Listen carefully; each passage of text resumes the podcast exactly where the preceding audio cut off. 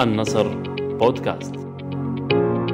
أهلا ومرحبا بكم مستمعينا الأفاضل في حلقة جديدة من النصر بودكاست وأرافقكم فيها أنا ياسمين بولجدري فرضت التغيرات المناخية التي يشهدها العالم زيادة جهود الدول لخفض انبعاثات الغازات الدفيئة وفرضت كذلك التحول أكثر نحو الطاقات المتجددة ومن أهمها الهيدروجين الأخضر باعتباره وقودا نظيفا تتوقع الوكالة الدولية للطاقة المتجددة أن يصل الطلب عليه إلى حدود 115 مليون طن بحلول عام 2030 الجزائر وبالنظر إلى موقعها الجغرافي الاستراتيجي والموارد الطبيعية الهائلة والبنية التحتية التي تتوفر عليها أبرمت شراكات هامة لنقل التكنولوجيا والخبرات كما تعمل على تنويع المزيج الطاقوي والتحول إلى فاعل إقليمي في قطاع الهيدروجين لتدخل بقوة فيما بات يعرف بسباق الهيدروجين. في هذه الحلقة نلقي الضوء على الموضوع مع ضيفنا الخبير الدولي في الانتقال الطاقوي وتكنولوجيات الطاقات المتجددة محمد غزلي الذي يشرح لنا ما هو الهيدروجين الأخضر وما الذي يجعل منه ذهب المستقبل. نرحب بك سيد محمد غزلي. بداية هل شرحت للمستمعين ما هو الهيدروجين الأخضر؟ الأهم عنصر في الطاقات المتجددة هو آه، عنصر الهيدروجين اللي هو أحد أكثر العناصر وفرة في الكون. يتم إنتاج الهيدروجين الأخضر باستخدام آه، الطاقة المتجددة على سبيل المثال من مزارع الرياح الطاقة الشمسية المياه آه، وكذلك ال biogas biomass لتقسيم الجزيئات الماء إلى عنصري الهيدروجين والأكسجين دون إنتاج انبعاثات آه، غازات الاحتباس الحراري. آه، يمكن استخدام الهيدروجين الأخضر إما مباشرة أو تصنيعه باستخدام العمليات الكيميائية في أنواع الوقود آه، الوقود الأخرى مثل الميثان الميثانول والأمونيا.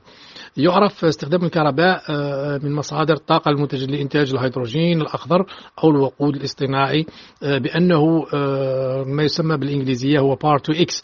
الهيدروجين مثل ما قلت هو العنصر أكثر وفرة في أكثر وفرة آه، في الطبيعة وأبسط وأخف في الكون ويتكون من بروتون واحد وإلكترون واحد. نستخدم الألوان آه، ألوان الهيدروجين للتمييز بين الطرق المختلفة لإنتاج الهيدروجين. يتكون الهيدروجين الأخضر مثلا بالكامل من مصادر الطاقه المتجددة مثل الطاقة الشمسية طاقة الرياح والهيدروجين الأزرق مصنوع من الوقود الأحفوري وهو الغاز الطبيعي عادة والذي يتم آه، من خلاله التقاط الكربون. وتخزينه. آه، يتم تصنيع الهيدروجين الرمادي الذي يظل الشكل أكثر شيوعا لإنتاج الهيدروجين باستخدام الوقود الأحفوري آه، حيث لا يتم التقاط آه، الكربون. بالإضافة إلى الهيدروجين الأسود أو البني ما يسمى بالبني المصنوع من الفحم. كذلك هناك الهيدروجين الوردي المصنوع من الطاقة النووية والهيدروجين الفيروزي المصنوع من من الانحلال الحراري للميثان. ولكن في حين أن انبعاثات ثاني أكسيد الكربون تختلف اختلافا كبيرا اعتمادا على طريقة الإنتاج. برأيك كيف عجلت التهديدات المناخية في توجه الدول نحو قطاع الهيدروجين النظيف؟ فيما يخص التهديدات المناخية آه، آه، التي عشناها يعني آه، أو نعيشها دائما يعني السنوات الأخيرة من تغيرات مناخية وتأثير الاحتباس الحراري على المناخ. نرى أن التوجه إلى الطاقات النظيفة يعني ضرورة قصوى. وذلك حتى الهيدروجين يعني الهيدروجين يمكن أن يلعب دور هام جدا ويعتبر وقود المستقبل. مؤخرا يعني الهيدروجين الأخضر يعني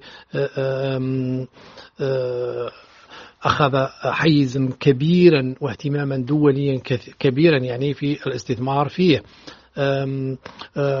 مفوضية الاتحاد الأوروبي مثلا تقدر أن الهيدروجين الأخضر سيلبي 24% من الطلب العالمي على الطاقة بحلول 2050 وهذا يعني يعتبر نسبة كبيرة جدا ولكن هذا لا يمنع أن الهيدروجين له تحديات كبيرة من أجل بلوغ أو تحقيق هذه الأهداف.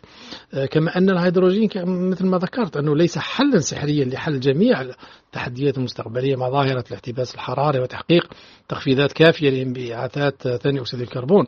يعني ستكون الكهرباء المباشرة هي الحل الرئيسي لإزالة الكربون. لكن الهيدروجين الأخضر والوقود سيكونان الحل الرئيسي للقطاعات التي يصعب كهربتها آه، إلى غاية 2030 وبعد 2030 طيب عمليا كيف سيكون الهيدروجين الأخضر بديلا فعليا للطاقات التقليدية على المدى المتوسط أو حتى القريب خصوصا أن العالم لا يزال يعتمد بشكل كبير على الطاقات الأحفورية ثم ما هي الإمكانيات اللوجستية المطلوبة لتحقيق ذلك؟ آه، يعني التحول إلى استخدام الهيدروجين الأخضر والوقود الكهربائي يعني بدأ الآن وسيهيمن آه، اعتبارا من عام 2030 آه، نعطيكم مثال فقط حول مشروع يعني في 2021 تم الإعلان عن خطط يعني بدء الانتقال من الوقود الأحفوري إلى مصادر الطاقة المتجددة لجميع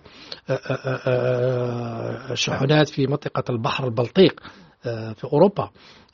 قد يكون الوقود الجديد عبارة عن أمونيا خضراء أو الميثانول أو هيدروجين مصنوع من التحليل أو منتج من التحليل الكهربائي للمياه ويتم تشغيله بواسطة طاقة الرياح. يهدف هذا المشروع آه، إلى إنشاء بنية تحتية لتخزين الوقود والتزويد التخزين والتزويد بالوقود وتجديد السفن للعمل بالوقود الجديد وتأمين إمدادات الوقود إما عن طريق الإنتاج المحلي أو مصادر خارجية. هذا المشروع نموذجي آه، تماما لمشروع الهيدروجين الأخضر. يعني بمعنى أنه سيتطلب مرافق تخزين جديدة وحلولا للهيدروجين أو الأمونيا على نطاق واسع يعني مركزيا آه، آه، في الميناء. وعلى نطاق أصغر محليا كجزء من الجهاز مثلا آه، في شكل خزانات الوقود على على متن السفن. تكلفة نقل الهيدروجين هي التحدي الرئيسي. يوجد خياران إما أن يصبح إنتاج الهيدروجين لا مركزيا بدرجة عالية أو أو أن الاستثمار الكبير في البنية التحتية لخطوط الأنابيب مطلوب يعني الاستثمار يعني في خطوط الأنابيب لنقل الهيدروجين. قد تكون إعادة توظيف آه، كحل من حلول لخطوط أنابيب الغاز الحالية. آه، آه، سيكسب مشتري سيكسب مشتري الهيدروجين محطات التزود بالوقود بالهيدروجين خاصة للمركبات الثقيلة مثل الشاحنات والحافلات. إحدى الطرق هي استخدام الغاز الحيوي وترقيته. يعني كما نعلم أن الغاز الحيوي يحتوي آه، بشكل نموذجي على 60% من الميثان و40% ثاني أكسيد الكربون. يمكن تغذية جزء الميثان مباشرة في شبكة الغاز عند فصله عن ثاني أكسيد الكربون. يعود ثاني أكسيد الكربون مصدرا مهما للكربون الحيوي ويمكن تحويله إلى ميثان عن طريق التفاعل مع الهيدروجين المصنوع من التحليل الكهربائي للماء. تتوفر الجزائر على بنية تحتية وطاقة شمسية هائلة تسمح لها بالدخول بقوة في سباق الهيدروجين. إلى أي مدى سيد غزلي تعتقد أن هذه الإمكانيات تسمح للجزائر بالتحول إلى فاعل إقليمي في هذا المجال؟ كما نعلم أن الجزائر يعني تحتوي على مستوى إشعاع شمسي مهم جدا يعني يقارب حوالي 3000 ساعة في السنة مثلا نأخذ مدينة فقط الأغواط مثلا فهناك إشعاع شمسي حوالي 1800 ساعة في السنة مقارنة بألمانيا التي مستوى إشعاعها الشمسي لا يتعدى 1000 ساعة في السنة ورغم ذلك فقد تم إنجاز أكثر من 55 جيجا واط لحد الآن من الطاقة إنتاج الطاقة الكهربائية من الطاقة الشمسية. هذه المقارنة تدفعنا إلى الاستثمار يعني في الطاقات الشمسية و أن نؤمن بالقدرات الهائلة التي تحتوي عليها الجزائر من الطاقات المتجددة. أه، أه، كما نعلم أن الجزائر أه، تبحث إلى تنويع المزيج الطاقوي بهدف الوصول إلى 27% من إنتاج الطاقة عن طريق الطاقات المتجددة وذلك بحلول 2035 لأن لابد هناك استراتيجية و 2035 يعني هي قريبة جدا ليست بالبعيد. نحن الآن في 2023 استغلال الطاقات المتجددة طريقة طاقات استغلال الطاقات المتجددة لا يتعدى 2% يعني و القدرة الهائلة للجزائر يعني موجودة هناك قدرة هائلة.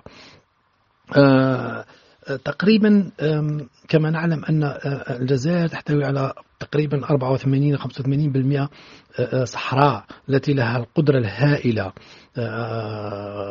الهائلة جدا على المستوى العالم في استغلال الطاقات المتجددة. يعني لما نقول طاقة الشمسية ليست فقط الطاقة الشمسية وإنما حتى طاقة الرياح. هناك يعني قدرة كبيرة جدا لاستغلال طاقة الرياح. الجزائر يعني لو جزء بسيط منها أنا أنا أنا لا أقول 2% وإنما أقول يعني تقريبا حتى 15% فقط من مساحة الجزائر يمكن أن تزود العالم كله بالطاقة الطاقه الطاقه الشمسية. هذا دليل على لابد الاستغلال العقلاني والتطبيقي لهذه القدرات الهائلة. كذلك الطلب المحلي على الطاقة يزداد سنويا يعني من 6 حتى 7% فلهذا لابد التفكير في تعويض الغاز الطبيعي محليا بالطاقات المتجددة واستغلال استغلال الحالة أو الوضعية أو الأزمة الطاقوية الحالية في العالم وخاصة في أوروبا لتصدير الغاز نحو نحو أوروبا. لأن أول قارة يعني التي تحتاج وتحتاج طاقة دائما يعني والطلب على الطاقة دائما يعني في تزايد وهي الآن في أزمة طيب بالحديث عن أزمة الطاقة في أوروبا أبرمت الجزائر اتفاقيات شراكة استراتيجية مع دول أوروبية كانت آخرها إيطاليا كيف تقرأ سيد غزلي هذه الخطوات؟ الجزائر يعني مؤخرا عملت اتفاقيات وشراكة مع شركاء مهمين جدا في القارة العجوز يعني في القارة الأوروبية اللي هم إيطاليا وألمانيا. لو نرجع مثلا إيطاليا يعني الاتفاقيات التي تم الاتفاق عليها مؤخرا بعد زيارة رئيس الوزراء الإيطالية والرئيس التنفيذي لشركة إيني يعني الشركة المهمة في في في إيطاليا في مجال الطاقة. يعني كانت مشاريع مهمة جدا في مجال الطاقة على المدى القريب والمتوسط. الاتفاقيتين هما الأولى كانت التقليل انبعاثات غاز الاحتباس الحراري في الجزائر مع الالتزام مع التزام مشترك لتحديد التدابير الممكنة وأفضل التقنيات لتقليل انبعاث غاز ثاني أكسيد الكربون لا سيما في مصانع إنتاج الهيدروكربونات. يعني الجزائر يعني تعتمد كثير على الهيدروكربونات بترول غاز إلى آخره. هذا دليل على أن الجزائر يعني تساير أهداف المناخ بحلول 2050 و 2070 هذا الشيء رائع جدا يعني. حتى نضع يعني الأهداف حماية المناخ يعني كذلك على أجندة الأجندة المستقبلية للجزائر. الاتفاقية الثانية كما رأينا هناك توسيع شبكة ربط الطاقة بين البلدين بين إيطاليا والجزائر لضمان انتقال مستدام للطاقة. ويشمل ذلك التوسع في نقل الطاقة إلى إيطاليا وإنشاء خط أنابيب غاز جديد. سيمكن أيضا من نقل غاز الهيدروجين. كما تم الاتفاق على مد كابل كابل يعني خط طاقة يعني كابل طاقة بحري جديد وزيادة الطاقة الإنتاجية للغاز المسال. يعني هذه اتفاقيات أنا حسب رأيي نشوف أنهم اتفاقيات استراتيجية. شركاء استراتيجيين إيطاليا وألمانيا. إيطاليا خاصة إيطاليا هذه الشراكة يعني مع الجزائر تجعلها يعني مركز لإمدادات الطاقة إلى أوروبا بالكامل. وخاصة نعلم أن إيطاليا في برنامجها يعني 2024 2025 يعني تخفيض استيراد الغاز الروسي إلى الصفر. يعني فلهذا الآن هي بدأت يعني الشراكة الحقيقية مع الجزائر لتعويض الغاز الروسي بعد سنتين. وكما نعلم يعني لحد الآن يعني 50% من الغاز الروسي التي كانت تستورده إيطاليا لن يأتي من إفريقيا. يعني الشراكة هذه تجعل من الجزائر يعني قوة طاقوية بامتياز في الحوض في الجنوب. نشكرك جزيل الشكر سيد محمد غزلي الخبير في الطاقات المتجددة على حضورك معنا. الشكر موصول لكم أنتم أيضا مستمعين على طيب وكرم المتابعة. في الأخير نذكركم كالعادة بالاشتراك في حساباتنا على تطبيقات أنكور سبوتيفاي وجوجل بودكاست للاستماع إلى الحلقات وتحميلها. يمكنكم كذلك الاستماع إليها في الموقع الإلكتروني لجريدة النصر. إلى اللقاء.